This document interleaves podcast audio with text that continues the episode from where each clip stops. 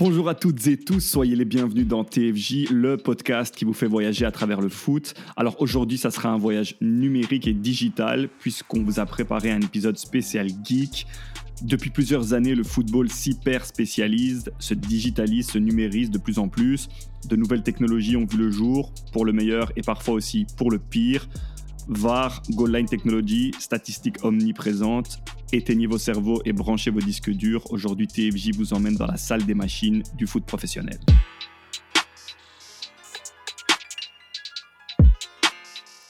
Alors TFJ, c'est évidemment deux experts dans les starting blocks, prêts à en découdre, à étaler tout leur savoir et faire valoir leurs opinions. À ma gauche, plus pro que ton MacBook, sauf quand il ne trouve plus le câble de son micro, l'homme aux 65 onglets ouverts simultanément, capable de tenir en respect Spotify, Deezer et Apple Podcast en même temps. Bonjour Laurent. Bonjour Antoine. Comment ça va? Ça va très bien et toi? Ça va, ça va. Alors, on va essayer de, de faire avec les moyens du bord aujourd'hui, puisqu'on a toujours un petit souci technique, on s'en excuse d'avance. À ma droite, ce qui se rapproche le plus de l'homme-machine, ou de l'homme smartphone plutôt, Twitos invétéré, Instagrammeur chevronné, capable de battre n'importe quel ordi sur les dates. Bonjour Nilo. Salut Antoine, salut Laurent. Salut Nilo. Alors, c'est un grand jour pour toi, Nilo, parce qu'aujourd'hui, tu pourrais potentiellement devenir campione d'Italia. Officiellement, ouais. Donc, euh, pour, ce, pour, ça, pour ce faire, il faut que Sassuolo, qui affronte l'Atalanta, que le match termine par un match nul ou une défaite donc, euh, de l'Atalanta, ce qui, ce qui est possible. Donc, euh, on pourrait être champion, dans, comme on dit, dans notre fauteuil. Enfin. Et donc, tout le monde supportera l'Atalanta aujourd'hui, on l'a bien compris. Alors, On reprend les bonnes habitudes. La semaine passée, nous étions un petit peu malgré nous sans invité. Cette semaine, on sera très bien accompagné, les gars, par un joueur pro, un défenseur central de métier, très costaud, formé en France, passé notamment par l'OM, Toulouse, Lille, en étant jeune, en tant qu'adulte à Moucron, à l'Union Saint-Gilloise et qui évolue désormais à Malines. Je parle de Thibaut Père, que j'ai eu la chance et l'honneur d'interviewer. Alors Thibaut va nous aider à mieux comprendre le point de vue des joueurs sur toutes ces évolutions techniques et technologiques qui sont apparus dans le football. Parce qu'on entend souvent les journalistes, les coachs, les experts sur le sujet, mais un petit peu moins les joueurs, alors qu'au final, ce sont eux les principaux intéressés. Euh, vous allez l'entendre nous raconter ce que les joueurs vivent, notamment sur le terrain, durant les longues minutes d'intervention du VAR. Souvent, ce qui se passe, c'est que je parle avec l'adversaire, qui est donc souvent l'attaquant à côté de moi. On parle de la situation. Mm-hmm. Tu vois, on parle de la situation qui est en train d'être euh, jugée. Et, et, du coup, comme il y, y, a la vidéo, on n'essaye pas de faire d'intox. On dit franchement ce qu'on pense l'un et l'autre de cette situation.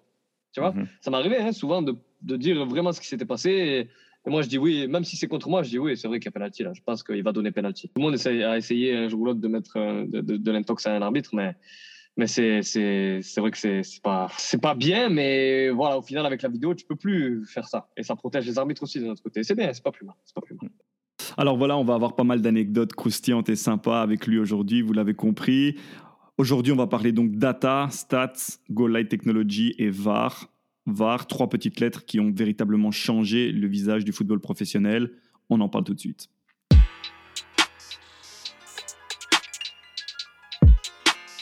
Alors le VAR, c'est quoi? Ou d'ailleurs, c'est le VAR ou la VAR? Ben, On dit plutôt là, car c'est Video Assistant Referee, donc ça vient de l'anglais, mais comme ça vient de l'anglais, il n'y a pas vraiment de règles, car ben, ce n'est pas au dictionnaire et que ça vient d'une autre langue.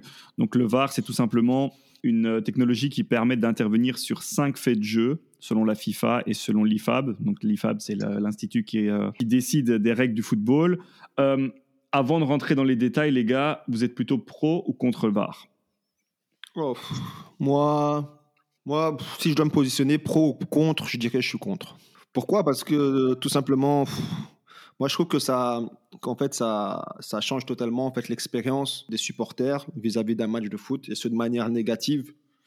Euh, aujourd'hui, par exemple, quand euh, je regarde un match de foot, de, une, de mes, une, de mes, équipes préférées, que ce soit Manchester United, que ce soit l'Inter ou que sais-je, c'est à chaque goal en fait, tout simplement, ben je, je célèbre plus.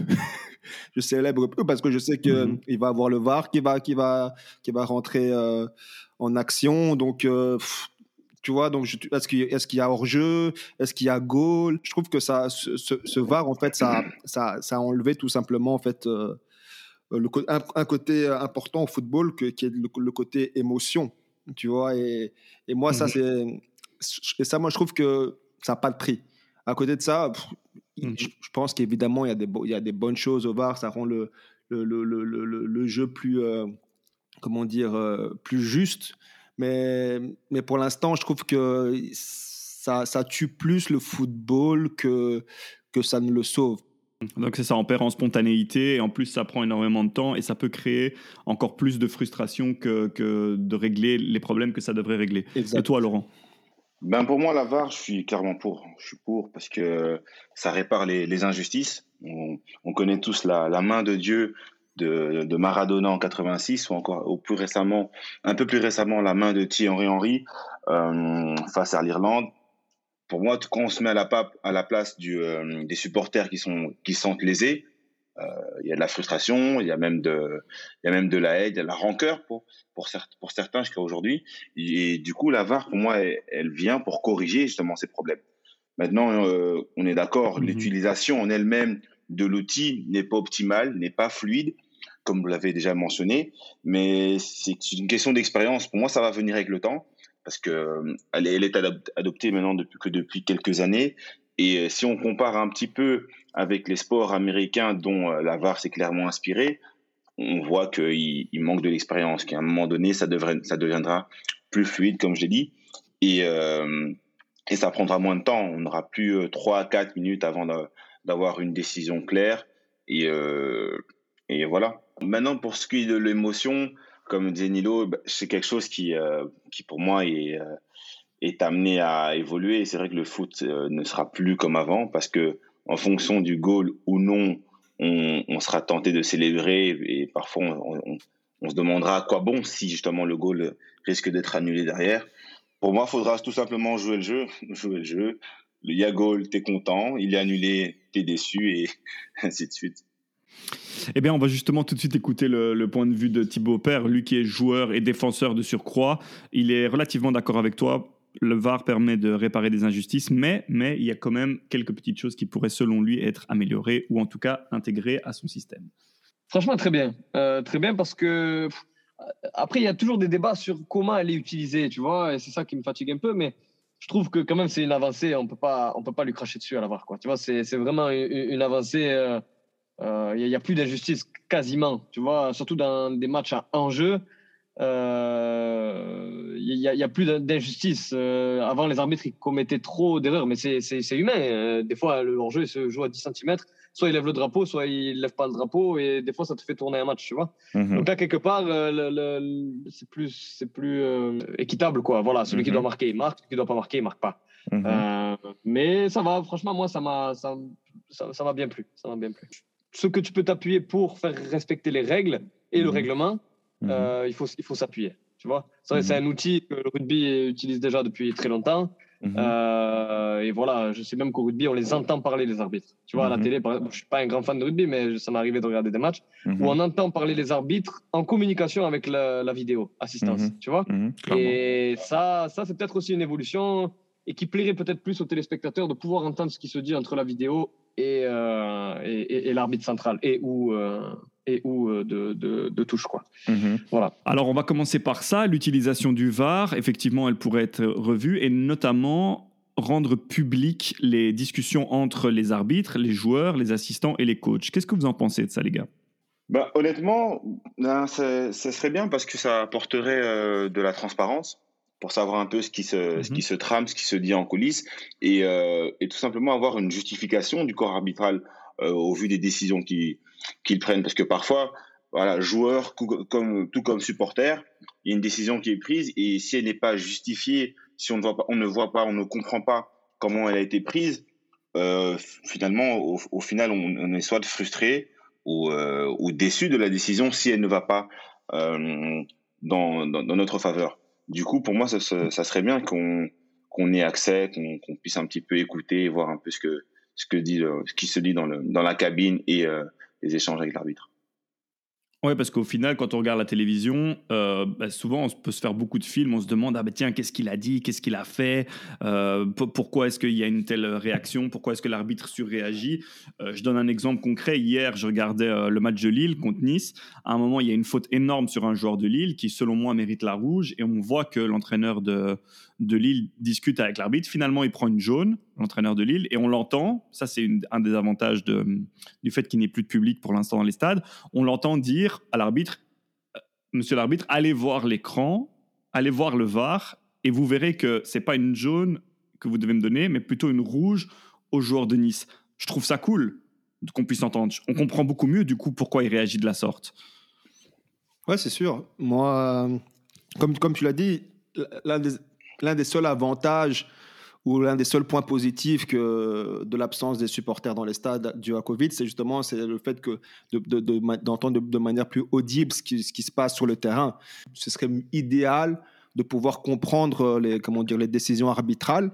Et à ce niveau-là, moi, je suis d'accord avec avec ce que tu dis ou ce que, ce que Laurent dit. Euh, mais, et surtout, je pense aussi d'un point de vue arbitral, ce serait idéal de savoir par exemple, entendre ce qui se dit euh, dans la, de leur petite box, euh, le message qu'ils donnent au, au, référé et la justification, parce qu'on a remarqué que ces dernières années, et c'est un des problèmes qu'il y a dans le VAR, c'est que, c'est que l'interprétation change en fonction des, des cas, mais c'est dû au fait que les règles, en fait, changent, par exemple. Et ces règles changent, mm-hmm. et, nous, supporters, ou, certains même joueurs, sans doute, ils sont briefés comme quoi, oui, il faut faire attention, euh, désormais, les mains euh, dans la surface, il y, a, un nouveau règlement, ben, nous, on n'est pas au courant de tout ça. en tant que fan, on, regarde notre équipe préférée et on ne va pas chercher euh, les dernières euh, règles de football qui, ont été mises à jour. Et je pense que si, justement, il y a ce côté, on va dire, ce côté-là est rendu public, donc où l'arbitre, comment dire, le corps arbitral se justifie ou explique directement pourquoi il y a, y a, une carte rouge ou pourquoi il y a un penalty, bah, je trouve que ça apporte plus de poids à leur décision. Et comme ça, tout le monde sait, bah oui, on a mis, euh, par exemple, cette carte rouge ou, ce penalty à cause de cette main, parce que tout le monde sait que maintenant, bah, la, dernière règle rentre en vigueur, euh, impose, impose cette décision tout simplement. Top petite intervention, c'est la magie du direct justement. Euh, les choses se mettent bien en place. Sassuolo Atalanta, figure-toi que le gardien de l'Atalanta vient d'être exclu justement sur une décision du VAR. Euh, il sort un peu trop loin de son but, il coupe la course de l'attaquant. L'arbitre siffle spontanément faute, carton rouge. Le VAR euh, intervient, l'arbitre va voir et confirme sa décision. Effectivement, une décision qui semble logique. Une bonne nouvelle pour toi, Nilo, donc. C'est sûr, c'est sûr. T'es toujours contre le VAR? Au jour d'aujourd'hui, oui. En fait, la question que tu as posée, c'est est-ce que je suis pour ou contre? Si aujourd'hui, en 2021, le 2 mai, je dois dire est-ce qu'aujourd'hui je signe pour qu'on retourne, comment dire, au football avant VAR ou je reste dans le football avec VAR Ma réponse, oui, je retourne dans le football avant VAR. Parce que comme on l'a expliqué par Laurent, c'est qu'aujourd'hui, le VAR, c'est un super outil, mais qui, qui n'a pas encore, en fait, euh, pris la place, euh, n'a pas, encore remplacé en fait les, défauts qu'il y avait avant football. Je trouve que ça, ça enlève du poids aux arbitres. Parce qu'au final, euh, les, arbitres aujourd'hui, j'ai l'impression que n'ont plus trop leur mot à dire en, soi, parce qu'en soi, ils arbitrent le match, mais au final, il y aura quand même, il y aura quand même le VAR. Parce qu'aujourd'hui, les joueurs, à chaque goal, ils demandent le VAR. Et, et, mhm. l'arbitre, je trouve mhm. que les arbitres ont tendance à accepter ça. Euh, de, je ne sais pas si c'est mhm. si c'est obligatoire, que si les joueurs d'une équipe demandent le VAR, que l'arbitre est obligé d'y aller. Mais j'ai l'impression que... Non, justement, justement ça c'est un des aspects très importants du VAR. Les joueurs, comme le, le corps des entraîneurs, n'ont pas le droit de demander le VAR, ni l'arbitre central d'ailleurs, sauf incident majeur. Dans ce cas-là, l'arbitre central peut demander s'il y a un geste d'humeur ou de violence exagéré. Sinon, ce sont les arbitres VAR qui disent à l'arbitre, ben, là, il y a faute, il faudrait peut-être que tu ailles voir, on va te fournir les images nécessaires pour essayer de te faire une opinion. Ça va pas dans le, le, sens contraire, par contre. D'accord, mais j'ai l'impression, je ne sais pas, corrigez-moi si ce n'est pas le cas, mais chaque goal, les, joueurs demandent le VAR. Et la plupart du temps, l'arbitre accorde aux joueurs de le, le, checking du VAR. Donc ça, ça perd, en fait, même l'arbitre perd crédibilité, j'ai l'impression. Tandis qu'avant, au mmh. moins, on savait que oui, l'arbitre, ça peut être un arbitre, je euh, je sais pas moi, ça peut, ça peut pas être le meilleur arbitre, mais quand l'arbitre dit qu'il y a goal, il y a goal. Ou il y a hors-jeu, il y a hors-jeu. Aujourd'hui, mmh. tout est, est, basé sur le VAR et le fait qu'on doit valider par le VAR. Et ça tue en fait cette spontanéité qui fait le football, tout simplement. Mhm. Euh, les arbitres se, reposent donc peut-être trop sur le VAR selon toi parce que c'est une forme de backup qui, leur garantit en fait entre guillemets de ne pas prendre de mauvaises décisions. On va écouter Thibaut Père justement sur son adaptation à l'arrivée du VAR dans le football professionnel et aux frustrations aussi que, que ce VAR peut engendrer des fois suite à des décisions ou des non-décisions justement. Ouais, ouais, ouais. Non, si ça m'arrivait hein, contre et, avec, mais je crois que plus souvent contre. Mhm. Euh, c'est vraiment difficile à, à, vivre. Mhm. Et surtout des fois où tu penses que avant il n'aurait pas sifflé, surtout. Avant, s'il n'y avait pas eu la vidéo, il n'aurait pas sifflé. Surtout qu'en tant que défenseur, bon, tu es, sujet à faire des pénalties quand même de temps en temps. Tu vois, une fois, j'ai fait une main, une main, par exemple, dans la surface, le mec, il m'a tiré à bout portant dans ma main. Qu'est-ce que tu veux que j'y fasse? Tu vois? Et l'arbitre, il me dit, tu n'as pas le bras collé au corps. Il m'a mm. tiré, franchement, le mec, il était à 2 mètres de moi, il tire au but, mais moi, je suis défenseur, donc je suis devant lui. Et c'est vrai, il tire sur ma main, mais voilà, il me dit, ouais, elle prend la direction du but, euh, c'est but. Alors que dans un premier temps, il n'avait pas sifflé. Donc oui, j'ai été victime de ça, mais voilà, ça fait partie du, du jeu. J'ai eu aussi des buts euh, validés euh, pour mon équipe comme ça, ou des pénalties accordés comme ça. Donc ça fait partie du jeu et les règles sont les règles. Hein. Mais voilà, Thibaut nous l'a expliqué. L'exemple concret de ce qui crée souvent des frustrations, c'est les fautes de main dans le rectangle. Quand on se fait tirer dessus, euh, notamment à bout portant, ben oui, euh, c'est difficile de se couper la main à ce moment-là. Donc est-ce que, comme vous l'avez dit tout à l'heure, le problème, c'est pas vraiment la VAR ni son utilisation, mais plutôt les règlements? Ben, pour moi, il y a deux choses. Il y a son utilisation déjà et le règlement parce que j'ai en mémoire le, le penalty qui est sifflé cette semaine en Europa League contre Paul Pogba, que Manchester jouait contre, donc, contre la Roma. Il tacle et euh, malencontreusement, en taclant, pendant qu'il glisse, le ballon arrive à un moment donné sur sa main. Pour moi, c'est euh, un, c'est un problème euh, d'interprétation. Et, et quand tu, on a ce genre de phase, à un moment donné, il faut, pouvoir, il faut que les instances de football mettent des règles claires et précises et les appliquent constamment de la même manière. Le problème, c'est qu'on a l'impression qu'il y a certaines décisions qui, euh, qui varient selon l'humeur de l'arbitre ou de ce qu'on lui dit euh, par la VAR. Et, du coup, c'est n'est pas clair. On a, on a l'impression que c'est pas uniformisé.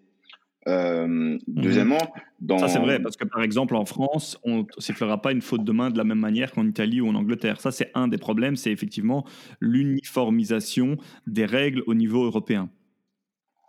Voilà, donc il y a et, euh, et deuxièmement, euh, on en a on en a parlé un petit peu avant, il y a son utilisation. On ne sait pas si l'arbitre à un moment donné, en cas de doute, peut faire appel à la VAR ou si c'est la VAR qui détermine en fonction de l'incident plus ou moins grave si elle doit donner son support ou pas à l'arbitre central. Parce que l'arbitre central normalement c'est celui qui qui reste maître normalement du jeu. C'est sa décision finale qui prime sur le reste. Top, c'est toujours du direct, c'est toujours la magie du direct et de la Serie A. Sassuolo est mené 0-1 par l'Atalanta, réduit à 10 contre 11. Nilo, une réaction? C'est la, magie du football et la beauté du football. Hein. Des fois, euh, faut être, euh, des fois, on est plus fort à 10 qu'à 11, hein. la preuve. Mais je, je, mais je ne vois toujours pas le, je ne vois toujours pas le, le goal de, de l'Atalanta hein, sur, euh, sur notre outil live score. Il va arriver? Peut-être que le VAR est encore occupé à Probablement. Mais là, selon moi, il est totalement valide. Et c'est un très beau goal d'ailleurs de Robin Gosens, dixième goal en Serie A cette année. Et le goal est validé, je te le confirme. Donc c'est je viens de le voir. Je viens de le voir. Alors les gars, euh, on le disait, effectivement, il y a un manque de clarté. Des fois, on se demande un peu dans quel sens va le VAR et à quel moment il peut intervenir ou pas. Je vais quand même vous donner des chiffres. En première ligue, le VAR a réduit les injustices de manière assez claire parce que le pourcentage de décisions correctes était de 82% en 2018-2019 et il est passé à 94% avec l'apparition de la VAR en 2019-2020. Pourtant, elle est énormément décriée. Donc, est-ce que le problème, c'est pas que le VAR, en fait, retranscrit les images, mais il ne les interprète pas. Pour les interpréter, il faut toujours un arbitre ou un corps arbitral. Euh, est-ce qu'on n'en entendait pas trop, en fait?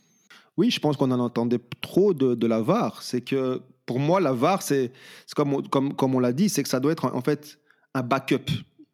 Le, chef, c'est l'arbitre, c'est le corps arbitral. C'est eux qui, comment dire, euh, qui, qui, ont, qui, sont formés, qui sont payés pour prendre les décisions clés. Et, et grâce à la, si en cas de doute, ils peuvent faire appel à la VAR ou en cas de, de, phase que l'on connaît comme pénal, main, penalty, ce genre de choses. Mais le problème que moi je vois, c'est qu'aujourd'hui, c'est que la VAR a pris en fait une trop grande place euh, dans le corps arbitral. Et, mais au final, oui, quand tu fais appel à la VAR, parce qu'en soit, pour moi, un arbitre, comme j'ai dit, ils sont formés à, normalement à, à, pouvoir prendre ces décisions. En cas de doute, tu fais appel à la VAR, et la VAR, à ce moment-là, t'enlève, comment dire, ton pourcentage de doute comme tu l'as dit, c'est que les arbitres ont du mal à se s'auto-désavouer d'une certaine manière et à admettre qu'ils se sont trompés. On va écouter Thibaut Père par rapport à un épisode négatif qu'il a vécu personnellement. Euh, et justement, le fait que souvent, ben, l'arbitre a du mal à revenir sur sa décision. La semaine dernière, en plus, j'ai fait il y a deux semaines, là, quand on a joué le dernier match à Courtrai, j'ai fait un penalty. Franchement, le mec, il se laisse tomber trois jours avant que je le touche. Franchement, mhm. il se laisse tomber une seconde avant que je le touche. Il sait que je vais tacler. Et au final, c'est vrai, je touche pas vraiment le ballon, mais de la manière dont il tombe, il n'y a pas penalty, quoi. Tu vois, il cherche trop le mhm. penalty pour qu'il fait penalty. Tu vois? Mhm. Et il a quand même fait penalty. Bon, ben voilà, je trouvais que c'était injuste que le VAR n'intervienne pas. Mais du moment où l'arbitre siffle penalty, pour qu'il s'enlève le, sa propre décision, c'est-à-dire pour qu'il retire sa mhm. propre décision, je trouve que c'est plus difficile que si tu laisses aller l'action et revenir et finalement accorder penalty. clairement. Tu vois? Je trouve que s'il accorde le penalty de moment instinctif, il faut vraiment qu'il n'y ait pas penalty, mais que ça soit une honte pour que l'arbitre change sa décision et mettre un carton jaune pour simulation à l'attaquant qui est tombé. Tu vois ce que je veux dire? Voilà, ça c'est un problème concret de la VAR, effectivement, c'est les simulations dans le, dans le rectangle. Parce que si l'arbitre siffle directement et qu'il donne le penalty, eh bien après, il y a très peu de possibilités qu'il revienne en arrière pour, euh, pour justement euh, se désavouer. Tandis que s'il laisse jouer l'action et que le VAR vient l'interpeller plus tard, il peut revenir au penalty sans trop de, sans trop de soucis. Euh, est-ce que c'est pas un des aspects qu'il faudrait revoir justement, c'est la part de responsabilité qu'a la VAR par rapport à la décision de l'arbitre? Parce que comme vous l'avez dit aujourd'hui, on a l'impression que les arbitres ils se disent bon ben il y a la VAR et euh, en fait euh, peu importe que je prenne une bonne décision ou pas, on viendra derrière me dire si oui ou non j'avais raison. C'est une question. C'est vrai que, que, les arbitres se sont, comme vous l'avez dit, se sont un petit peu effacés et se reposent souvent, parfois même beaucoup trop sur la VAR. Et euh, ben moi, je trouve plutôt que c'est une bonne chose que l'arbitre puisse laisser le jeu, le jeu, euh, mhm. le, le, jeu continuer, et qu'à un moment mhm. donné, si on lui rappelle qu'il s'est trompé, qu'il puisse revenir euh, sur sa décision. Pour moi, c'est juste le processus et le mécanisme du comment ça se déclenche et le, le, laps de temps entre l'action qui s'est qui s'est terminée ou pas et la décision qui, la nouvelle décision qui, qui surgit, qui est un peu long. Et c'est ça que ça, fait, ça, ça mm. paraît un petit peu bizarre quand on, quand on regarde un match. Mais comme je dis, c'est le, pour moi, le concept est bon. C'est juste que voilà, pour le matérialiser, c'est euh, c'est assez compliqué et ça va surtout prendre du temps encore. Parce que si Wesley mm-hmm. n'aime plus le foot, euh, si Nilo n'aime plus le, football d'aujourd'hui, je pense qu'il va devoir euh, va s'entendre encore quelques années le temps que, le, que, le, que tout ce processus se fluidifie comme on l'a dit. Non, mais c'est mhm. sûr. Le, L'avare fait ses erreurs de jeunesse. Voilà. Par exemple, je, je reprends l'exemple de, de, City. Euh, donc, je crois que c'est en 2019 quand ils, affrontent euh, Tottenham en, en, je pense, en quart, je pense. Euh, et, et, et, et, ils marquent un goal à la dernière seconde du match et pensent se qualifier. Le stade, c'était à, à, l'Etihad, le stade explose. Guardiola tombe à, à, genoux. Donc City est qualifié. VAR, le goal il est annulé. Donc oui, au, final, et je pense qu'il a annulé vraiment de un chouïa quoi. Au, au, final, oui, donc c'est juste, mais d'un point de vue émotion, c'est c'est incroyable. Quel, quel, quel ascenseur émotionnel, mhm. tu vois. C'est et pour moi, ça c'est c'est pas le foot que j'aime, tu vois. Surtout que Tottenham, ce jour-là, s'ils se font sortir, bah, ils se font sortir et, sur ce goal, ils vont pas se plaindre du millimètre d'hors-jeu qu'il y avait eu, tu vois. Mhm. Mais est-ce que justement, dans le cas du hors-jeu, parce que c'est un, un, très bon exemple que tu donnes, et après, je vous donnerai encore un exemple concret de l'absurdité de l'application de la VAR.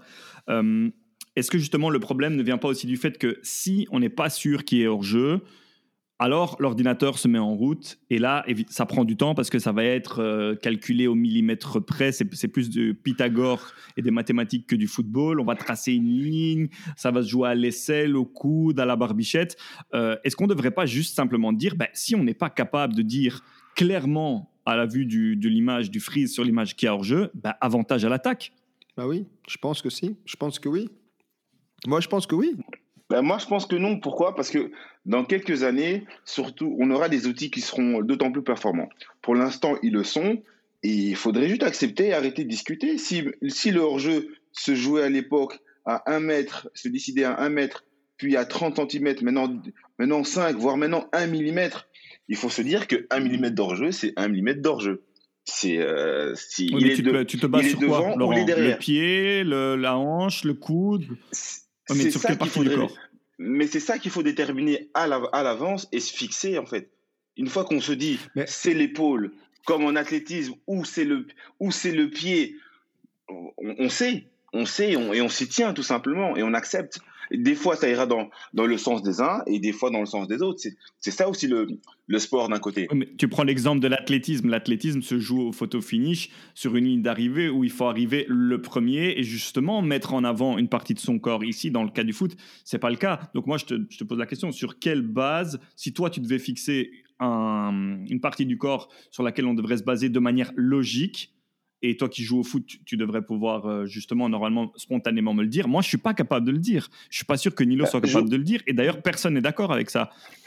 Non, personne n'est d'accord. Et, Arsène Wenger ne, l'est pas. Je ne sais pas si vous avez entendu, vous avez vu son, euh, euh, sa, sa, proposition qu'il est en train de mettre en place. Parce que ça aussi, c'était comme la Super League. On entendait ça de loin, mais apparemment, ils, y pensent sérieusement.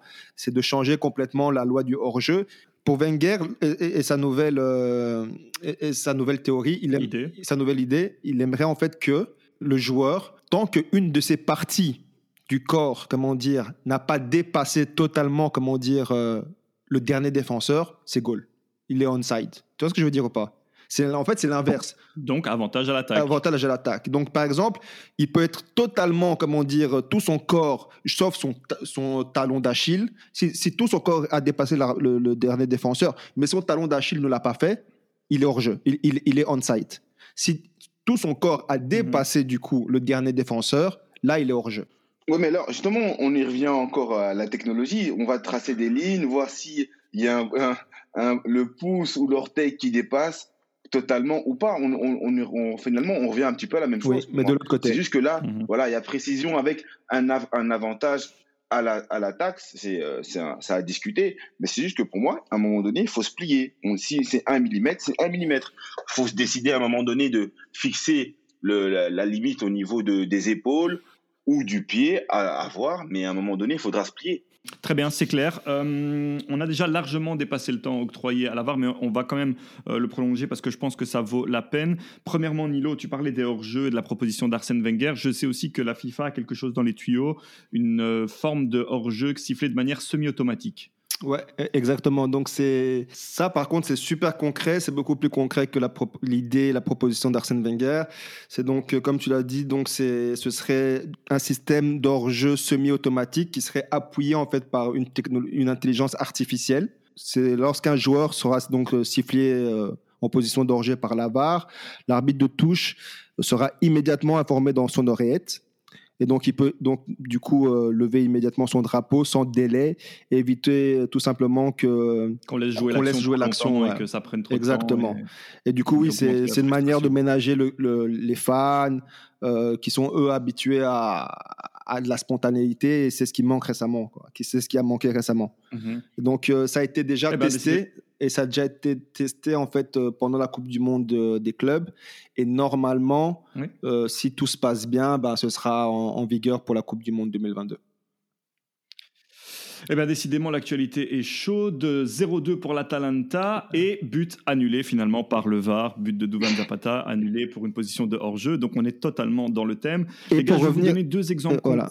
Et pour, juste pour terminer sur donc, le, donc l'hors-jeu qui se joue d'ailleurs à une épaule hein, dans le match euh, qui nous occupe. Et donc pour terminer, pour revenir sur euh, donc euh, pour terminer sur leur jeu semi-automatique, donc l'intelligence artificielle va en fait se baser sur comment dire sur sur de la 3D. Ok, très bien. Alors moi je vais vous donner deux exemples et on va conclure là-dessus de deux contre-exemples, donc un positif et un négatif de la VAR, et vous allez me dire ce que vous en pensez.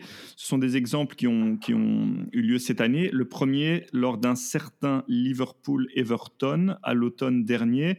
Je ne sais pas si vous vous en souvenez, les gars, mais il y a eu euh, une phase absolument incroyable.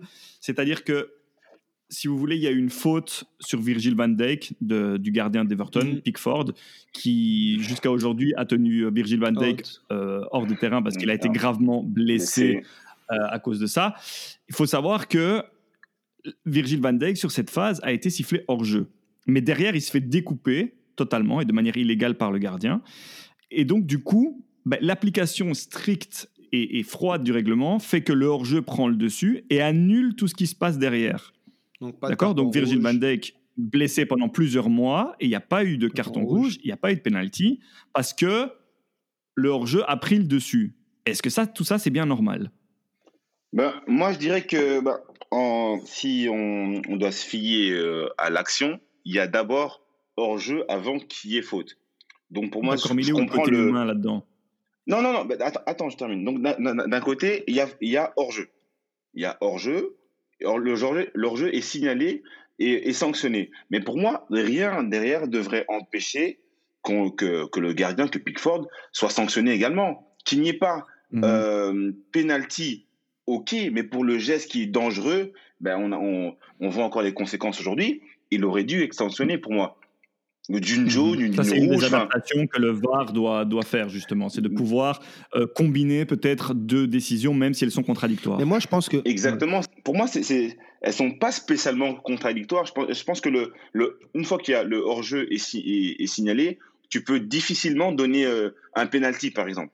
Mais mhm. vu que le, le, geste est Mhm. Voilà, mais vu que le, geste est, dangereux, il a clairement mis en, en, danger l'intégrité physique de Virgil van Dijk, il doit être sanctionné pour ce geste. On ne peut pas fermer les yeux et se dire, voilà, le hors-jeu est sifflé, pour un bar, il n'y a plus rien qui se passe derrière, même si euh, mhm. le gars se fait découper. Et, pour, et moi, je suis d'accord avec Laurent, c'est que c'est complémentaire, mais et là encore, je reviens à la responsabilité de l'arbitre c'est que tu peux, la VAR peut, siffler son, ton, ton, hors-jeu, qui, qui, qui, donc la répercussion de ce hors-jeu, c'est que pas, il y aura pas penalty ou, que sais-je, mais si tu vois que le joueur, le gardien fait un, geste qui, qui, qui, blesse quelqu'un ou qu'il il a, une, il a une rupture de, de, ses ligaments, mais si par exemple c'est un tacle et que ça casse, comment dire, euh, la jambe de quelqu'un, L'arbitre doit prendre ses responsabilités et estimer que ce geste-là était dangereux. Tu prends ta rouge. Tout comme euh, par moment il estime que, mhm. que comment dire, euh, les entraîneurs ou le bord de ceux qui sont sur la touche, sur le banc, prennent leur rouge parce que ça c'est la responsabilité de l'arbitre.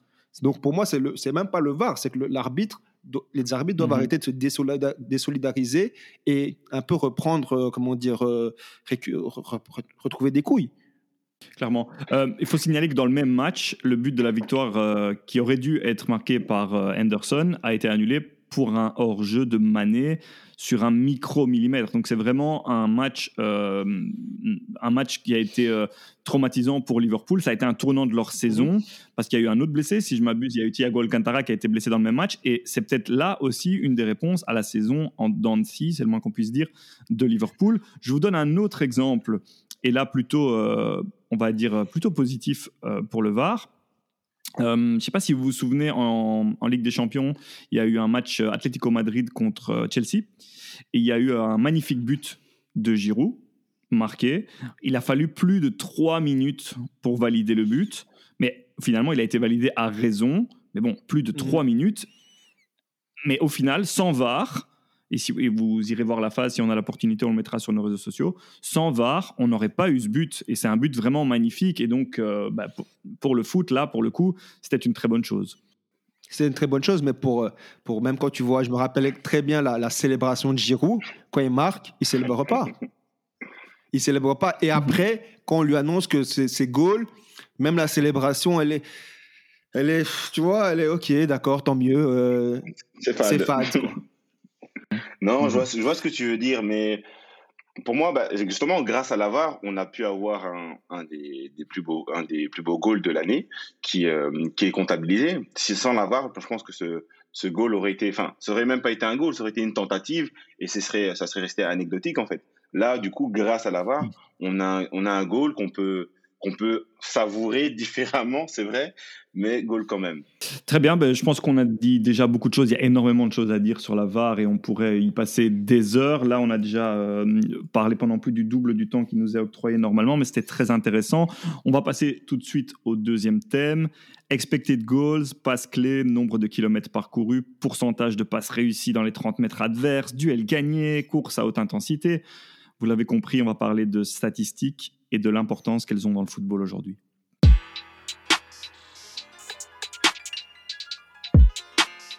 Alors les statistiques ont envahi le football et son traitement médiatique. Il n'y a pas une seule émission ou un seul article sans qu'on parle de chiffres, qu'on les utilise comme preuve ou pour tenter de démontrer certains faits. Alors si les statistiques offrent bien des pistes de réflexion au football, beaucoup se lassent et trouvent que les nombres, à l'instar du ballon, finissent par tourner en rond. Alors les gars, ma question est simple. Y a-t-il trop de statistiques dans le football ou en tout cas est-ce qu'on leur accorde trop d'importance? Non, pour moi, il y, a, y en a beaucoup, il y en a de plus en plus. Et euh, bah, je pense que ça fait partie de cette, un petit peu cette américanisation du football où euh, l'Europe s'y est mise et on commence à, tout comptabiliser parce qu'au final, ça reste euh, pour moi un outil à la base. Mais le problème de, des, des, stats, pour moi, c'est pas l'abondance qui c'est vrai que ça peut être gênant, mais c'est surtout l'interprétation et la mise en, contexte de tous ces chiffres. Parce qu'on nous balance tout et n'importe quoi, sans forcément euh, avoir de, de, comment dire, de mise en contexte, comme je disais. Par exemple, on parle d'expected goal. pour moi, ce concept, je suis sûr allez, que la plupart des supporters n'ont pas une, idée claire de ce que c'est.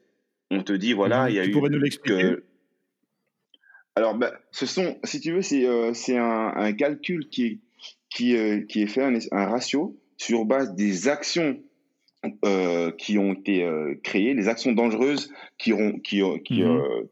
qui ont pu donner un, goal et qui n'ont pas donné. Mhm. C'est-à-dire les, mhm. chances créées, ce sont les, les, chances créées, on va dire, par, par une équipe. Mais...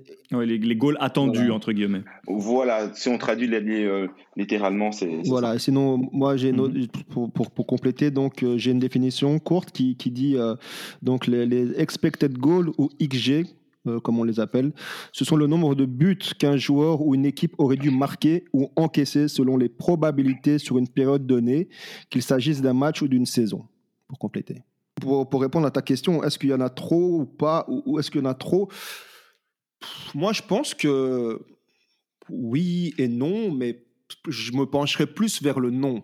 Pourquoi? Parce que comme Laurent l'a dit déjà, moi je pense que la technologie, ça, dépend comment tu l'utilises. C'est un outil. C'est un outil, c'est quelque chose qui, est censé aider.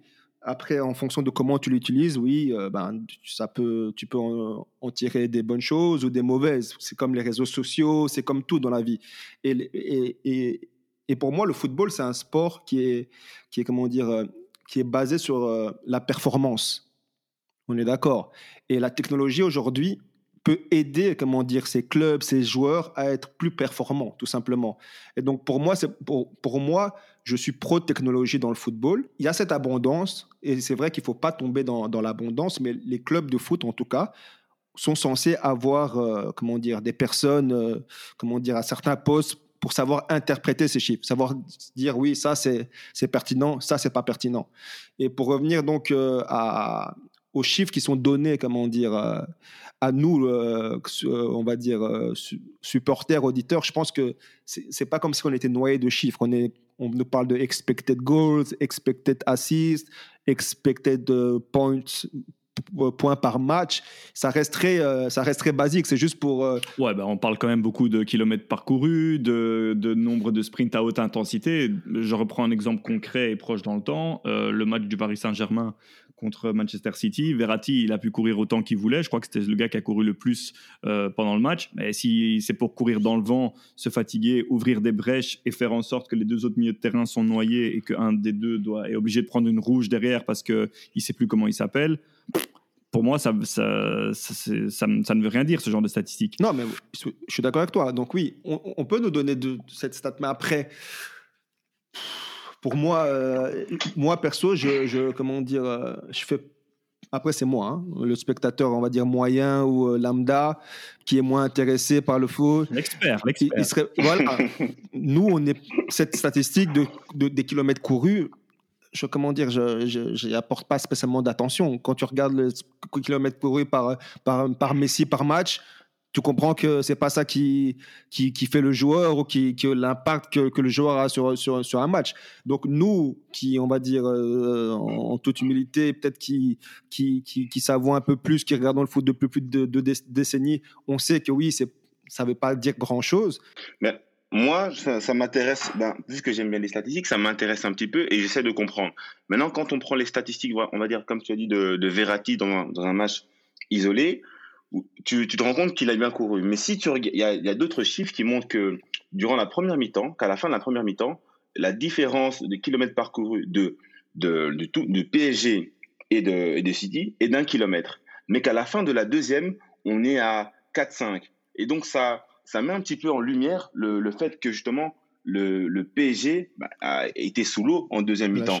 Et je pense que ce, mhm. ce type de, de statistique-là est intéressante et, et pertinente pour, euh, pour expliquer justement le, la baisse de régime, le, le, le déficit physique qu'a eu le PSG en deuxième mi-temps. Clairement, ça dépend de l'utilisation qu'on en fait. On va écouter euh, bah, justement l'avis des joueurs, l'avis de Thibaut là-dessus, sur l'importance des stats, euh, la lecture qu'on en fait et surtout les dérives. Par exemple, un défenseur qui va faire une bonne saison dans une équipe qui ne tourne pas et dans une équipe qui tourne. Et on va dire, le défenseur, il fait exactement la même saison. il gagne le même nombre de duels. Il, on va de suite parler de celui qui joue dans l'équipe qui tourne. Et il mhm. va se mettre en valeur parce que son équipe a des statistiques et que lui a des bonnes statistiques aussi. Mais le garçon qui a des statistiques équivalentes euh, je te parle surtout pour un défenseur, c'est-à-dire qui marque pas des buts euh, normalement ou qui euh, fait pas ne fait pas d'assist. eh ben, on, va quasiment oublier. Il y aura que dans son club qu'on saura que le, joueur qui, joue le maintien dans son club mais qui est bon, il y a que son club qui va savoir qu'il est bon. Mhm. Alors que au stand, par exemple, cette année, les défenseurs ils ont brillé. Mhm. Mhm. Tu vois, et parce qu'ils ont des statistiques et aussi des résultats collectifs. Alors ensuite, j'en viens aux statistiques pour les attaquants et pour les ça pousse l'individualisme. Plus tu vas parler de statistiques, plus tu vas tendre vers ça. Quoi. Tu vois, on dit, ouais, mais lui, il a fait une bonne saison, mais il n'a pas de statistiques. Combien de passes D Combien de, combien de buts? Ah, deux buts, euh, une passe D. Ah, pour un ailier, c'est pas beaucoup. Mais mhm. tu sais qu'il a fait des bons matchs. Et combien de fois il t'a fait l'avant-dernière passe qui ne mhm. rentre pas en compte dans les statistiques Ou, euh, tu vois, je sais pas moi, Maline, demain, ils vont me signer un attaquant, euh, ils signent un attaquant qui vient de, je sais pas moi, du Danemark ou de Norvège. On va regarder l'équipe dans laquelle il joue, combien ils ont fini. Ah, combien il a marqué de buts Ah, 10 buts, 8 passes décisives. Ah, quand même, c'est bien, c'est un bon joueur. Alors que je l'ai même pas vu jouer. Ben voilà, effectivement, je retiens deux choses. De un, et ça je suis assez d'accord avec lui, ça pousse à l'individualisme, qui est une des plaies du football actuel. Et deuxièmement, quand le recrutement, ou en tout cas les achats, les transferts commencent à se faire sur base uniquement de statistiques, et qu'on se dit, sans avoir jamais vu le joueur, euh, que ce soit sur, euh, sur vidéo ou en live, que c'est un bon joueur parce qu'il a mis tel, autant de buts et autant d'assists, là, il y a quand même quelque chose qui tourne pas rond, non? Non, c'est sûr que tu peux pas, comme je disais, tu peux pas avoir, comment dire, euh, te baser que sur des stats. Sinon, pour revenir au VAR, on remplace les arbitres par des ordinateurs le recrutement, on remplace, comment dire, euh, le, chef scout, euh, les scouts par des ordinateurs. L'un ne va pas sans l'autre. La technologie, c'est censé venir en backup, c'est censé venir apporter un avantage concurrentiel ou un avantage, un, plus à, ce qu'on a déjà. Non, mais c'est sûr, c'est dangereux. Et, les grands clubs et les bons clubs qui, qui, sont, euh, qui sont réputés pour leur, justement leur recrutement qui, euh, est orienté euh, data. Donc, je, cite par exemple Leipzig, le RB Leipzig, Salzbourg. Donc, on va dire la marque Red Bull, que ce soit Leicester qui font, qui font ça très bien, Brighton qui font ça très bien, ou Brentford en D2 anglaise qui font ça très bien. C'est mhm. connu que tu peux pas te baser que sur ça. Mais si tu le fais bien, c'est un outil magnifique. Mais par exemple, Scott, qui est le, comment dire, on va dire, euh, qui est la plateforme de scouting la, numéro un du monde, ça te permet d'avoir énormément, comment dire, en fonction de combien tu investis dans, dans, ton abonnement Scott, d'avoir énormément de data, par exemple, sur les joueurs. Mais c'est connu aussi qu'il y a des choses que un ordinateur peut pas te donner. Par exemple, ça peut pas te donner, euh, ça peut pas dire le, le caractère d'un joueur. Ça peut pas dire euh, comment le joueur, comment dire, réagit face un setback, un événement euh, malheureux lors d'un match Comment est-ce qu'il réagit à, mhm. à, certains éléments du match? Est-ce que le joueur, comment dire, euh, en fonction de l'opposition, est-ce que le, joueur est bon à, l'extérieur? Tu vois toutes ces dans la tourmente. Voilà, dans la tourmente. Est-ce qu'il est, est-ce qu'il, est-ce qu'il peut jouer sur les, toutes les surfaces? Toutes ces choses, la data peut pas te donner c'est que c'est que ton scout, c'est que ton scout qui va aller sur place analyser ces choses qui sont toutes aussi importantes que marquer des goals, parce que tu peux avoir un joueur qui marque beaucoup de goals et qui marque, qui, fait des assists, mais si d'un point de vue caractère, il rentre pas, comment dire, dans la philosophie de, ton équipe, c'est perdu d'avance, ou en tout cas, ça va créer plus de problèmes mhm. que, que, que d'avantages. Donc, c'est vraiment un, un mixte. Donc, tu dois avoir tout bon club doit avoir donc un système de scouting avec des scouts, un chief scout très bon. Et si ils savent utiliser la data à bon escient, eh ben là, ça crée, euh, ça crée de la magie. Comme, comme, je peux dire, comme, comme j'ai cité Brentford, qui, qui fait, de, la, qui fait des, choses incroyables avec le, recrutement orienté data. Ils sont en train de jouer. Euh, bon, cette année, ils vont pas jouer. Euh, ils n'ont pas gagné le titre, mais on pourrait voir un Brentford qui est super data orienté, orienté data en, en, en, en première ligue l'an prochain. Bah, justement, tu parlais de Brentford, de Brighton. Euh, on va aussi parler de l'Union Saint-Gilloise, dont tu avais parlé dans, lors d'un précédent épisode. Et ben, notre invité Thibaut Père est passé par l'Union Saint-Gilloise, donc c'est un dossier qu'il connaît bien. Le recrutement basé sur les stats, il nous en parle tout de suite. Il y a beaucoup de choses qui rentrent en, compte, mais c'est les statistiques qui parlent aujourd'hui. Mhm. J'ai même joué dans un club, j'ai joué à l'Union, où ils, ils recrutaient sur statistiques. En fait, le président, bon, on a, je, vais rien t'apprendre. Je crois que le président, il a, de, enfin, le Brighton, là, lui, sa vie, c'est les statistiques, en gros. Tu vois, il y a tant, pour, tant de pourcents de chances que, euh, des probabilités que, que, que Swansea gagne contre Norwich City parce qu'il y a tel joueur qui joue et tel joueur qui joue pas. Tu vois? Et à mhm. l'Union, il, nous avait recruté, il nous a fait venir des joueurs d'Allemagne, des joueurs d'Espagne. Mais voilà, pour cette valeur, à, cet âge-là, qui ont tant de statistiques de récupération de balles, de buts, de. Voilà. C'était des mhm. bons joueurs, mais est-ce qu'ils nous ont apporté vraiment quelque chose en plus après? Difficile de le dire, tu vois, sur le court terme surtout. Surtout qu'il y a l'adaptation aussi qui rentre en jeu. Il y a plein de choses qui viennent, euh, allez, euh, le côté humain. Bien sûr. Euh, les mecs viennent, ils viennent en Belgique alors qu'ils viennent d'Espagne, ils n'ont jamais vu une goutte de pluie, et ben là, il, pleut tous les jours. Mhm. tu vois, il y a beaucoup de choses qui, rentrent en compte, quoi. Mhm. C'est pour ça qu'on n'a pas eu les résultats escomptés directement, quoi. Bah oui, effectivement, quand on ne prend pas en compte le côté humain, qu'on va acheter des joueurs, euh, par exemple en Espagne, qui n'ont jamais vu une goutte de pluie, euh, il ne faut pas s'étonner, même si ce ne sont pas des mauvais joueurs, qu'à un moment, il ne faut pas s'étonner à un moment qu'on n'a pas les résultats escomptés et que bah, la mayonnaise euh, prenne un peu de temps à prendre. Est-ce que l'Union Saint-Gilloise, bon, aujourd'hui qui est en, en, première division, qui est championne de division 2, elle a pris son temps pour remonter en D1, mais mais elle a basé son recrutement quasiment uniquement sur les stats, et ce depuis quelques années, non, Nilo? C'est le cas, c'est le cas parce que comme tu l'as dit, c'est euh, l'Union. Bah, je ne sais pas pour peut-être les auditeurs que nos auditeurs ils le savent pas. L'Union en fait est détenue par euh, le président de Brighton, qui lui-même est en fait euh, super intéressé par les statistiques. Il a fait fortune. Tony Bloom. Voilà, exactement. Il a fait fortune justement grâce justement à tout ce qui est paris sportif, analyse de paris sportif et, et, ce genre de choses. Et et du coup, comme je l'expliquais, Brighton est devenu expert dans ça. Donc euh, Brighton recrute super bien, comment dire, euh, est super bien géré. Ils ont une bonne académie qui, et à côté de ça, recrute hyper bien. Grâce justement à ce, à ce côté data analytique.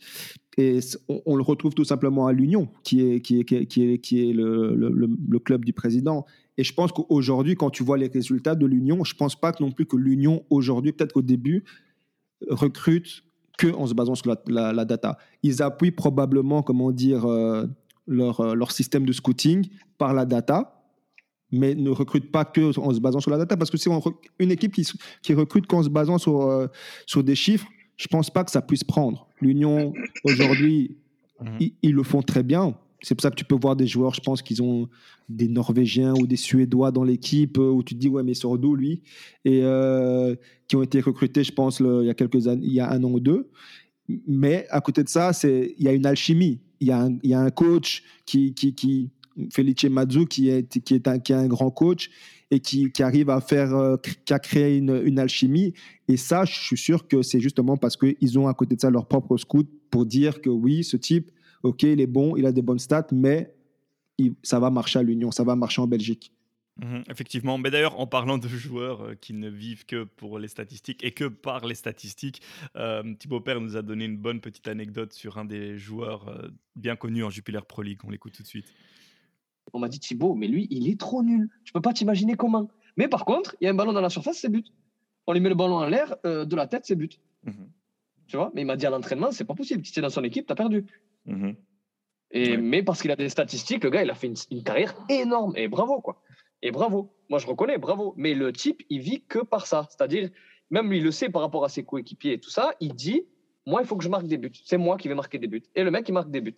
Ben, voilà, c'est marrant d'entendre euh, d'entendre parler d'un joueur qui a des statistiques effectivement incroyables, euh, qui dans le milieu a la réputation de pas être un, on va dire, un super joueur de foot, mais qui ne vit que par les stats, qui marque et qui met des assists. Euh, bah, si on se base sur cette réflexion pure et simple, euh, bah, Filippo Inzaghi, à l'époque, il était aussi nul alors, mais il a fait une carrière incroyable. Ben, c'est ça que je trouve dommage, en fait. C'est vrai qu'avec cette abondance de, stats, l'importance qu'on y accorde, que les clubs y, y, accordent, et même maintenant les téléspectateurs, on pourrait, entre guillemets, se dire que voilà, ça prend trop de place, qu'au final, les, bons, les, bons joueurs qui n'ont pas de stats ne sont plus, ne sont plus euh, reconnus à la juste valeur. Mais à un moment donné, si tu es attaquant et tu claques ta vingtaine de buts par saison, dire que tu es nul, ça, devient compliqué. C'est-à-dire, mmh. peut-être qu'on. Pour moi, il y, a, une question de goût et de couleur, de sensibilité en, en fonction du joueur qu'on a en face de soi. Mais un, attaquant qui met 20 buts par saison, tu peux pas le, tu peux pas le décrier et, dire qu'il est nul. Tu as cité Pippo Inzaghi. Voilà, c'était pas le, plus élégant, le plus rapide, euh, celui qui n'avait pas spécialement la meilleure euh, détente, etc., etc. Mais au final, ses goals, il les mettait. Et euh, il a toujours été respecté pour ça.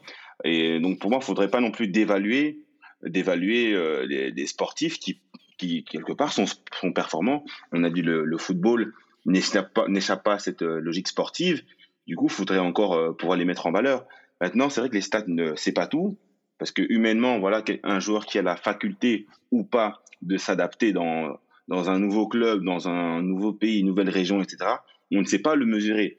Euh, du même, dans le même ordre, un petit peu, un, par exemple, un Marco Verratti qui va récupérer un ballon bas, mais qui va prendre le risque de faire le crochet voir un deuxième et un troisième et ressortir le ballon proprement. C'est, ce fait de jeu-là, cette action de, Marco Verratti, elle n'est pas retranscrite.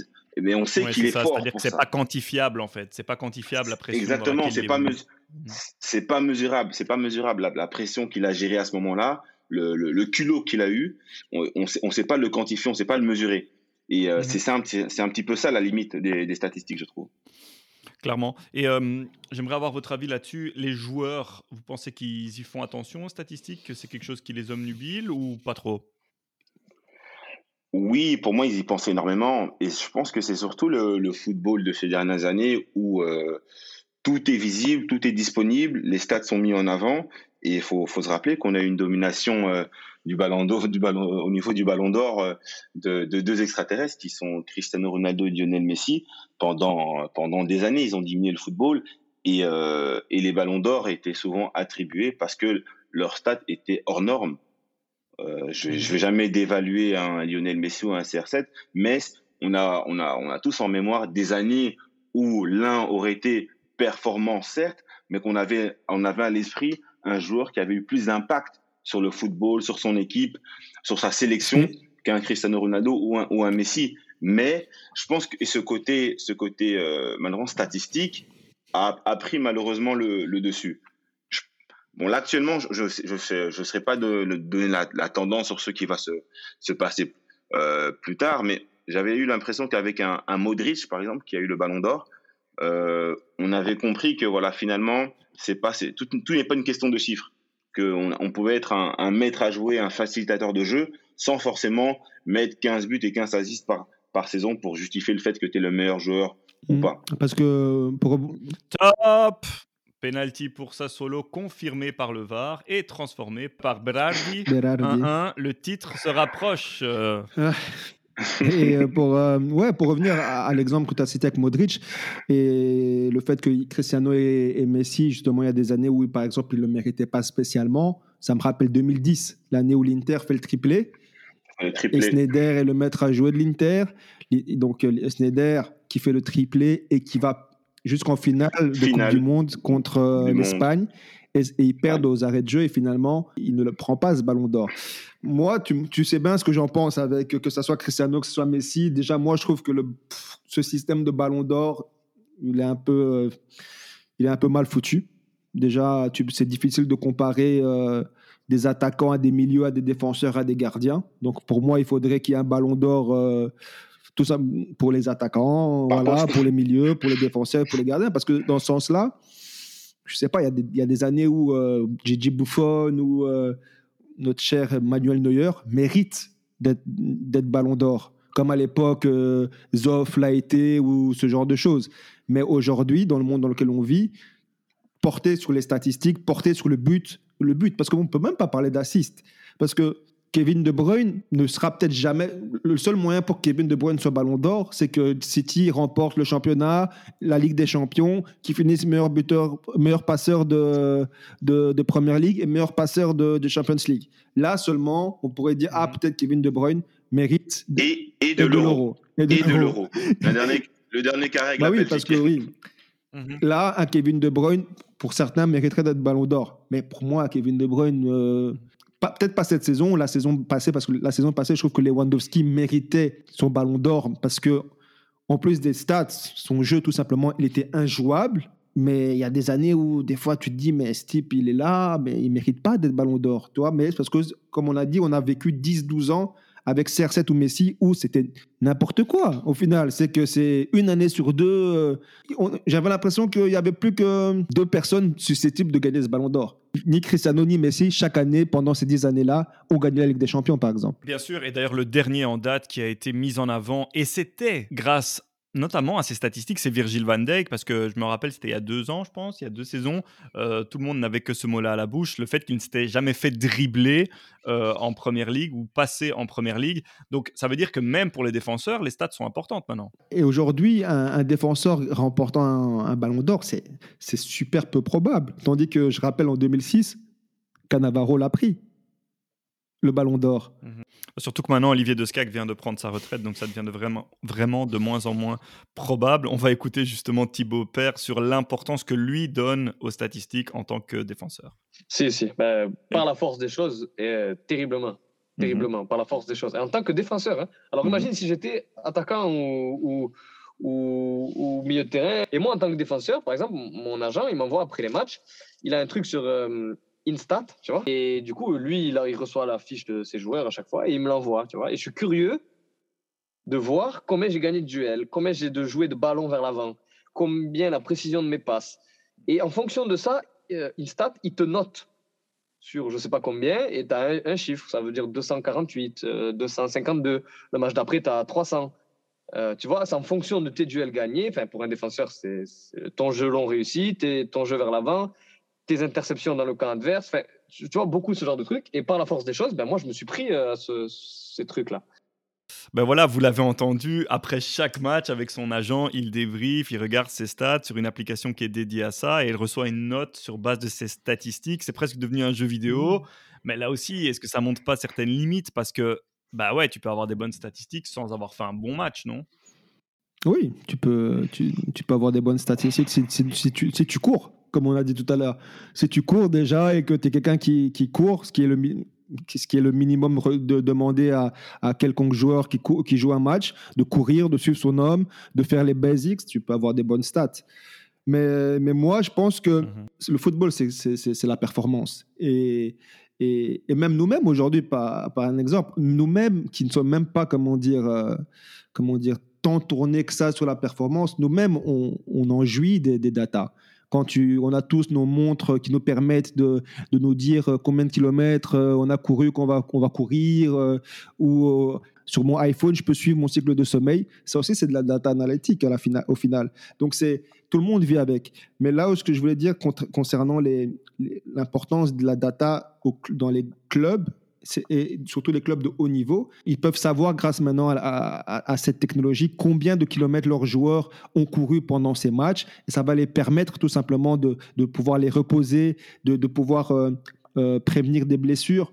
Et c'est dans ce genre de, secteur que je trouve que c'est super important que des grands clubs, et, de plus en plus de grands clubs le font, regroupent, comment dit, recrutent des, des, équipes de data analytics justement pour, pour tout simplement avoir le, moindre avantage, parce que c'est ça, on sait très bien qu'à ce niveau-là, c'est le détail. Oui, mais à l'inverse, est-ce que c'est pas dangereux de se baser que sur les statistiques pour dire, ben voilà, sur base des statistiques, je vais faire jouer tel joueur, alors que l'aspect humain dans ce cas-là pourrait être hyper important parce qu'en fonction du profil d'équipe que tu vas rencontrer ou des joueurs que tu auras en face ou de l'historique du match, il vaudra mieux faire jouer tel joueur ou tel joueur, chose que les statistiques ne vont pas te donner. Non, mais après, comme je dis, normalement là, c'est le job du coach, c'est le, le, le, job du joueur d'avoir cet échange. La, la data la technologie, ça va appuyer le coach en lui disant, par exemple, je sais pas moi, euh, Donny Van de Beek, qui, si on avait affronté l'Ajax euh, d'Amsterdam, comme tu as dit, il y a une histoire. Il y a une histoire entre Donny Van de Beek et son ancien club. Peut-être qu'il serait, ce serait intéressant de le faire jouer parce que voilà, il, serait, il est plus motivé face à son équipe, son ancienne équipe. Mais si le coach arrive et il dit à Donny Van de Beek, ce qui n'est pas le cas, hein, tu as joué énormément de matchs, comment dire, euh, ces dernières semaines, et en fonction des stats, on voit que tu risques je sais pas moi, d'être blessé euh, ou tu risques de, comment dire, de, de, de, ne pas être à 100%, c'est à eux deux de, prendre une décision. Mais justement, je pense qu'effectivement, il ne faut pas euh, négliger l'aspect humain et que la statistique, comme a dit Laurent tout à l'heure, ça doit rester un outil sur lequel on s'appuie et pas une vérité absolue. là, je suis d'accord avec vous. C'est que ça doit, c'est un bel outil si on l'utilise bien. Mais l'aspect humain est, est, essentiel. Ben, on écoute euh, justement rapidement Thibaut Père sur le fait que des fois, les coachs te font jouer uniquement sur base des statistiques. Tu vas gagner sans être forcément très bon. Le traîneur sera content. La semaine d'après, il va quand même te faire jouer. Mhm. Parce que, euh, voilà. Mais je sais que j'aurais pas fait vraiment un bon match, tu vois. Je sais mhm. que j'aurais raté des trucs. Et... Alors que des fois, je fais des super matchs, on a perdu. Et le coach va dire, je vais peut-être changer ça cette semaine, ça n'a pas trop été entre lui et lui. Mais je sais que j'ai fait un bon match parce que mes stats le disent. Mais parfois, c'est pas ça qui est. Tu vois Tu as toujours ce, mix entre le, vouloir bien faire pour ta pomme, entre guillemets, mais aussi, il ne faut pas oublier que le plus important, c'est le collectif. Tu vois Franchement, c'est pas un. Moi, je dis toujours qu'un joueur, il brille que quand son équipe, elle brille. Bah oui, effectivement, un joueur brille et est bon que quand son équipe brille. Et euh, un joueur qui a des bonnes statistiques dans une équipe qui est euh, en difficulté, bah, c'est très rare. Et donc, il aura probablement aussi des statistiques moins bonnes et donc sera peut-être considéré comme moins bon. Et tout ça, c'est une des dérives euh, liées à cette omniprésence des statistiques. Laurent, par rapport à ça, est-ce que tu trouves ça logique, toi, de faire jouer des joueurs uniquement sur base des statistiques? Ben Honnêtement, pour moi, c'est compréhensible. Surtout quand, allez, je, vais un petit peu me, me focaliser, m'attarder sur euh, les joueurs à vocation offensive, les attaquants ailiers. Un attaquant qui marque, tu auras tendance à le, à le faire jouer. Mhm. Et forcément, un attaquant qui ne, qui ne score pas, qui n'est pas efficace, tu n'as pas forcément envie de, de l'embarquer avec toi. Tu te dis à un moment donné, s'il a quelque chose, il est talentueux, il a un, qu'à un moment donné, il t'a montré qu'il avait le sens du but, tu pourrais lui faire confiance et lui dire voilà, pourquoi pas tu, on, a tous connu ce, genre de joueur qui, euh, voilà, qui est invisible pendant 85 minutes, mais voilà, sur la fin, c'est 0-0, il te met le but de la victoire. Au final, il aura peut-être fait un mauvais match, mais il aura été efficace. Et c'est difficile de fermer les yeux face à, ce tel genre de, à ce genre de, de stats. Après, c'est vrai que tu as dit qu'il y a des joueurs qui, euh, qui, euh, qui parfois sont bons, mais ne sont pas utilisés parce que justement, on a du mal à, avoir euh, les, chiffres et, le, concret dans, dans ce qu'ils apportent. Moi, j'ai en mémoire un, ancien mancunien qui est maintenant euh, qui est passé, euh, qui c'est Jesse, Lingard, qui qui actuellement est en feu. Et on se dit, mais comment ce joueur à, à United, on n'a pas pu le faire jouer Et je pense qu'il y a d'autres d'autres éléments qui jouent en plus des statistiques. Il y a le il y a le club où tu joues, il y a les ton coéquipier. Lui, je pense que c'était peut-être la, pression du maillot qu'il avait. parce que Manchester United, ça reste un, grand club. Et là, on voit un Jesse Lingard qui est totalement libéré. Je pense qu'il est sur les, sur les trois derniers mois, il n'a jamais mis autant de buts en, en une saison à, United. Non, mais moi, pour rebondir vite fait sur Jesse, au final, Jesse, par exemple, à Manchester United, c'est connu, il fait partie du top 3 des joueurs les plus, comment dire, euh, physiquement top. Donc en termes de cardio, de, donc en termes de statistiques, il est dans le vert, super vert. C'est un des gars les plus physiques, euh, d'un point de vue physique, les plus en forme. Je pense que là encore, on revient à l'humain. Parce qu'aujourd'hui, Dieu merci, le football est encore géré par des, par des hommes, des êtres humains. Pourquoi Jesse ne tout simplement Manchester ça ne ça marche pas? C'est parce que le coach a des problèmes avec lui. Il a, il a eu des problèmes, euh, de, il a eu des soucis d'un point de vue euh, comportemental et, il a tout simplement perdu la, la, confiance de son coach. Et je suis sûr que ce qu'il faisait, ce qu'il montre à, comment dire, à, West Ham, il le montrait à l'entraînement à United. Et c'est juste que le coach, tout simplement à United, ne, voulait plus de lui. Parce que. Et tout tellement qu'il ne voulait plus de lui, je crois que Jesse Lingard, euh, cette saison à Manchester United, il a joué trois matchs. Tu imagines trois matchs, alors que le gars a le niveau qu'il a actuellement. C'est pas comme s'il était arrivé à Londres et que, euh, comment dire, du jour au lendemain, il s'est métamorphosé. C'est juste qu'il avait déjà cette forme-là.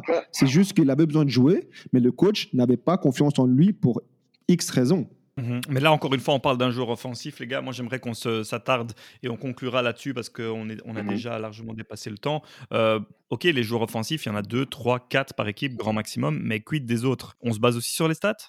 Non, je pense pas, parce que ça, tout, le monde a un travail. Tu vas dire, tu vas, tu vas pas demander à quel, stat tu veux que le défenseur regarde? C'est duel de la tête. Euh, le nombre de duels gagnés, le nombre de duels gagnés, le pourcentage de, passes réussies vers l'avant. Nombre de oui, bah, du coup oui, du, coup oui. Aujourd'hui, euh, oui, du coup oui.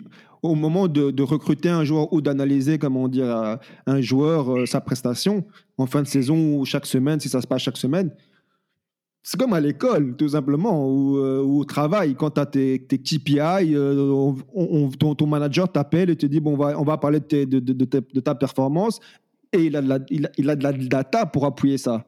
Et aujourd'hui, oui, malheureusement, dans le football, c'est, ces stats permettent d'être transparent. Tu peux pas non, non plus, entre guillemets, faker. Si tu es un défenseur central et que tu es censé, comment dire, euh, et que tu gagnes aucun duel, tu gagnes rien, c'est qu'il y a un souci quand même.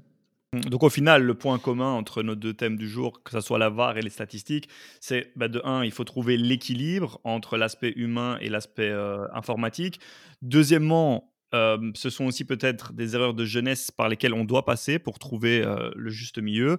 Et troisièmement, effectivement, toujours bien garder en mémoire que si on veut trouver, si on veut arriver à, à des résultats sportifs, ça ne sera en mettant les deux ensemble et en tirant le meilleur et en laissant le pire des exactement, deux. Exactement. Moi, je pense que c'est vraiment l'aspect humain qui, est central et qui doit rester central, que ce soit pour euh, l'aspect en termes d'arbitrage ou que ce soit pour les joueurs, les coachings, tout. C'est l'aspect humain et que la technologie vienne en, en backup. Et que, comme on a dit, tu peux mettre le champagne au frais parce que Sassuolo vient de marquer le 2 buts à 1 par Locatelli. ça sent de plus en plus bon pour l'Inter. Ah non, pardon. Le VAR vient d'intervenir et annule le goal. Ah, voilà, tu vois, tu, tu, vois, voilà, tu vois, c'est ça le truc. C'est ça. Tandis que, ah, tandis qu'à la base, peut-être que l'arbitre avait accepté ce goal. Tout à fait. Et ça se joue de nouveau à un doigt ah de la main. Je peux vous garantir que ça se joue à un doigt de la main. Ah là là. enfin bon. Euh, Laurent, là-dessus, avant qu'on conclue. non, mais moi, moi, les stats, je les aime bien. Et euh, à ce qui paraît, on dit que les hommes mentent, mais pas les chiffres. Non, je, je plaisante. Il faudrait juste, voilà, comme on dit, apprendre à, à, les, euh, à les, les, comprendre et les interpréter et surtout les, mettre en contexte. Euh, des chiffres sans contexte, ça n'a aucun sens. Et, euh, et l'humain, justement, est là pour ça, pour donner du sens à ces chiffres, tout simplement.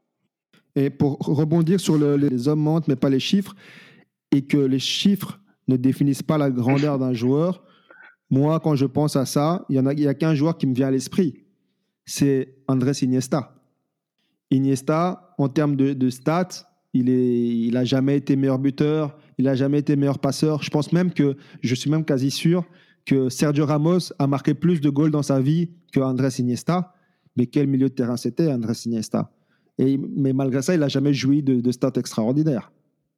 Mais, vrai. mais, mais, grâce, mais en le voyant jouer, tout le monde sait à quel point c'était un joueur exceptionnel. Mais si, par exemple, euh, il n'aurait peut-être pas été recruté, comment dire, euh, euh, il n'aurait pas été le, premier pic si, si, le, si, à son époque, ben, le, le, recrutement était basé sur juste la data. D'ailleurs, pour étayer tes propos, est-ce que vous connaissez Renaud Coad? Pas du tout. Personnel. Non.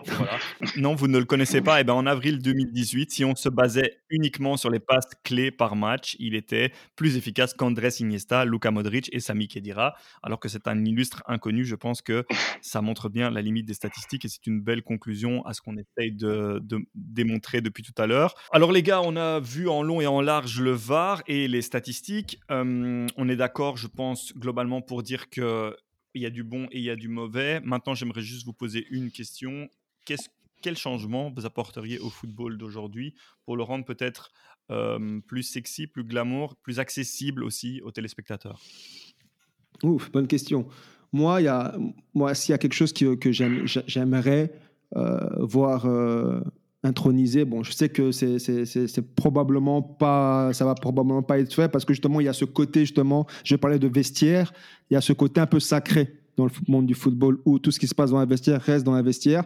Ben moi, j'aimerais que, idéalement, pour, euh, pour ne fût-ce que les finales, que ce soit des finales de Ligue des Champions, de Coupe d'Europe ou de Coupe de chaque, euh, de chaque équipe, on puisse avoir des caméras et des micros dans les vestiaires pour les finales, pour voir un, peu euh, ce, comment dire, euh, ce build-up, comme on dit en anglais, voir comment est-ce que le, le, le, le discours d'avant-match, le discours à la mi-temps en fonction des résultats, le discours d'après-match pour les gagnants, les perdants.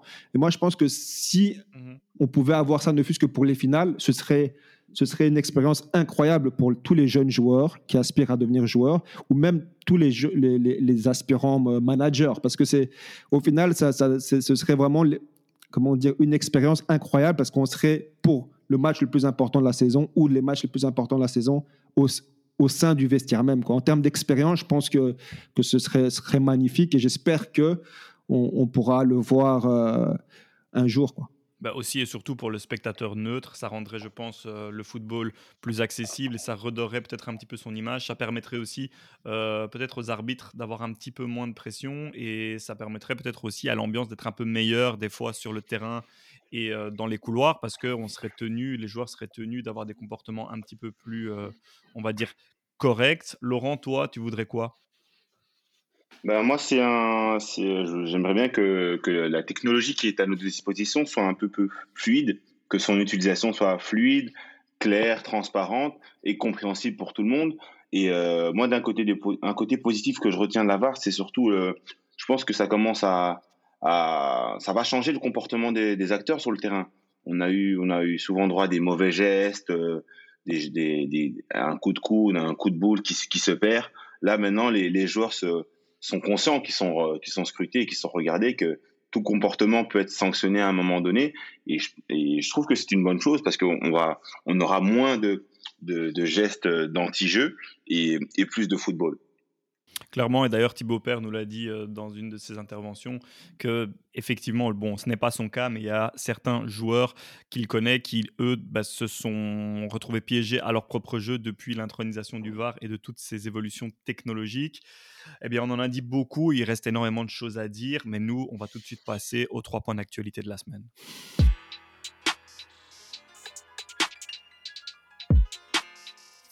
Alors, c'est l'heure des trois points d'actu de la semaine, les gars. On va commencer tout de suite avec l'information de la semaine, Nilo. Bon, il y en a plusieurs. Hein. Si tu veux, l'information que j'avais préparée ou le direct du direct? Parce que le direct du direct. eh ben, ça concerne est toujours en avance, donc on aimerait Non, mais ça concerne Manchester United et donc le match euh, qui est censé avoir lieu dans, dans 30 minutes, contre, dans une heure contre Liverpool. Euh, selon euh, ce, qui, ce qui se passe sur Twitter actuellement, apparemment le match pourrait être annulé, tout simplement parce que, si vous ne le savez pas, en fait, aujourd'hui, avant, avant le match, il y avait un regroupement de supporters de Manchester United pour, pour militer contre les, les, les, dirigeants, les, les, Glazers. Donc, il y avait plus de 10 000 Mancuniens qui étaient attendus. Et à en croire les vidéos, il y en a approximativement 10 000. Et le dernier fait marquant, c'est qu'en fait, il y a pas mal de supporters qui sont introduits dans, sur, dans Old Trafford. Ils sont pour l'instant sur le terrain. On, annonce qu'il y a énormément, il y a pas mal de, comment dire, de caméras des différents broadcasters qui, ont, qui, ont, qui, sont cassés et que c'est la raison pour laquelle probablement le match sera euh, reporté et pas joué aujourd'hui. Sinon, ceux que j'avais préparés, ça concerne également la Première Ligue. Et euh, c'est tout simplement le boycott euh, de, des différents clubs de, première ligue et d'autres institutions euh, des réseaux sociaux ce week-end. Donc, le boycott a commencé de vendredi et se termine demain lundi. Et donc, que ça soit donc la première. Donc, quand on parle de réseaux sociaux, on parle de Facebook, Twitter, Instagram. Donc, c'est un, comme on dit, un social media boycott.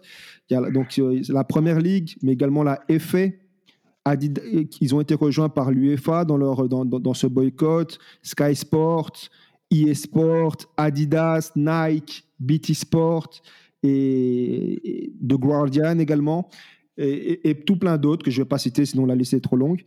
Et euh, c'est donc dans un but d'espérer euh, avoir euh, une réaction positive un changement des abus racistes de, de, certains supporters euh, envers les différents euh, joueurs euh, de couleur en Première Ligue et dans le monde. Très bien, et d'ailleurs ça me permet de faire une transition toute faite. comment nous suivre sur les réseaux sociaux, Laurent? Oui, à la différence de Wasni, on ne va pas demander aux gens de nous boycotter sur les réseaux sociaux. On va de, vous demander votre support comme, comme d'habitude, comme toujours jusqu'à présent, notamment donc sur Facebook de Football Journey sur Twitter, TFJ Podcast 1, et sur Instagram, TFJ Podcast. Alors Laurent, c'est le jour de la statistique, vu qu'on en a parlé de long en large. Quelle est ta stat de la semaine? Moi j'en ai une belle, j'en ai une belle pour un joueur, un compatriote, Kevin De Bruyne, qu'on ne met pas assez en avant, comme l'a dit euh, Nilo, mais qui reste un, le meilleur milieu de terrain actuellement, et qui a tout simplement signé euh, sur son, ses 14 derniers matchs, 14 euh, fois il a été décisif. Alors il a eu il a pu euh, donc euh, donner 9 assists et scorer 5 buts. Évidemment, Kevin De Bruyne, qu'on espère voir en pleine possession de ses moyens à l'Euro avec la Belgique, qui a déjà pris une option sur la finale de la Ligue des Champions suite au match aller contre le Paris Saint-Germain, match dans lequel il a marqué d'ailleurs. Euh, pour être totalement complet, il y a eu aussi une stat et une information assez incroyable lors de la demi-finale d'Europa League entre Manchester United et la Roma. La Roma qui a été contrainte de changer trois joueurs en première mi-temps à des timings différents et qui avait donc grillé ces trois fenêtres de changement parce qu'on en a droit, on en a droit à trois par match, cinq changements mais en trois fois. À la mi-temps, Paolo Fonseca pouvait encore effectuer des changements. C'était sa seule option. Il ne l'a pas fait. Donc la Roma a dû finir le match avec le même 11, ce qui explique notamment l'implosion qu'a connue l'équipe romaine en deuxième mi-temps contre Manchester United. Très bien. Alors moi, je vais vous parler du match à suivre de la semaine. La semaine dernière, je vous avais parlé justement de Manchester-Liverpool. Bon, effectivement, c'était le match à suivre, mais peut-être pas pour les bonnes raisons. Donc on suit effectivement très attentivement l'actualité sur, euh, sur ce grand classique anglais qui a très mal commencé ou en tout cas euh, semble dégénérer. On vous donnera plus d'infos euh, si on en a minute par minute. Moi, je vais vous parler du match du Bayern de la semaine prochaine, le classique allemand entre le Bayern et, euh, et Mönchengladbach qui pourrait voir le Bayern sacré champion d'Allemagne pour la neuvième fois consécutive. Donc c'est le week-end prochain Bayern Munich, Borussia Mönchengladbach. Ça s'emballe aussi du côté de Sassuolo Atalanta parce que c'est toujours 1-1. Sassuolo est aussi réduit à 10. Il vient d'avoir un penalty pour l'Atalanta, penalty arrêté par le gardien de Sassuolo. donc ça reste très très chaud pour l'Inter. Nilo, tu voulais dire quelque chose peut-être? Très bien. Alors les gars, c'est le grand moment. On va passer au traditionnel quiz, un quiz qui va avoir beaucoup d'importance cette fois-ci parce que vous l'avez peut-être vu sur les réseaux sociaux. Vous êtes à égalité parfaite avec 23 buts marqués de chaque côté. Tout de suite, le quiz.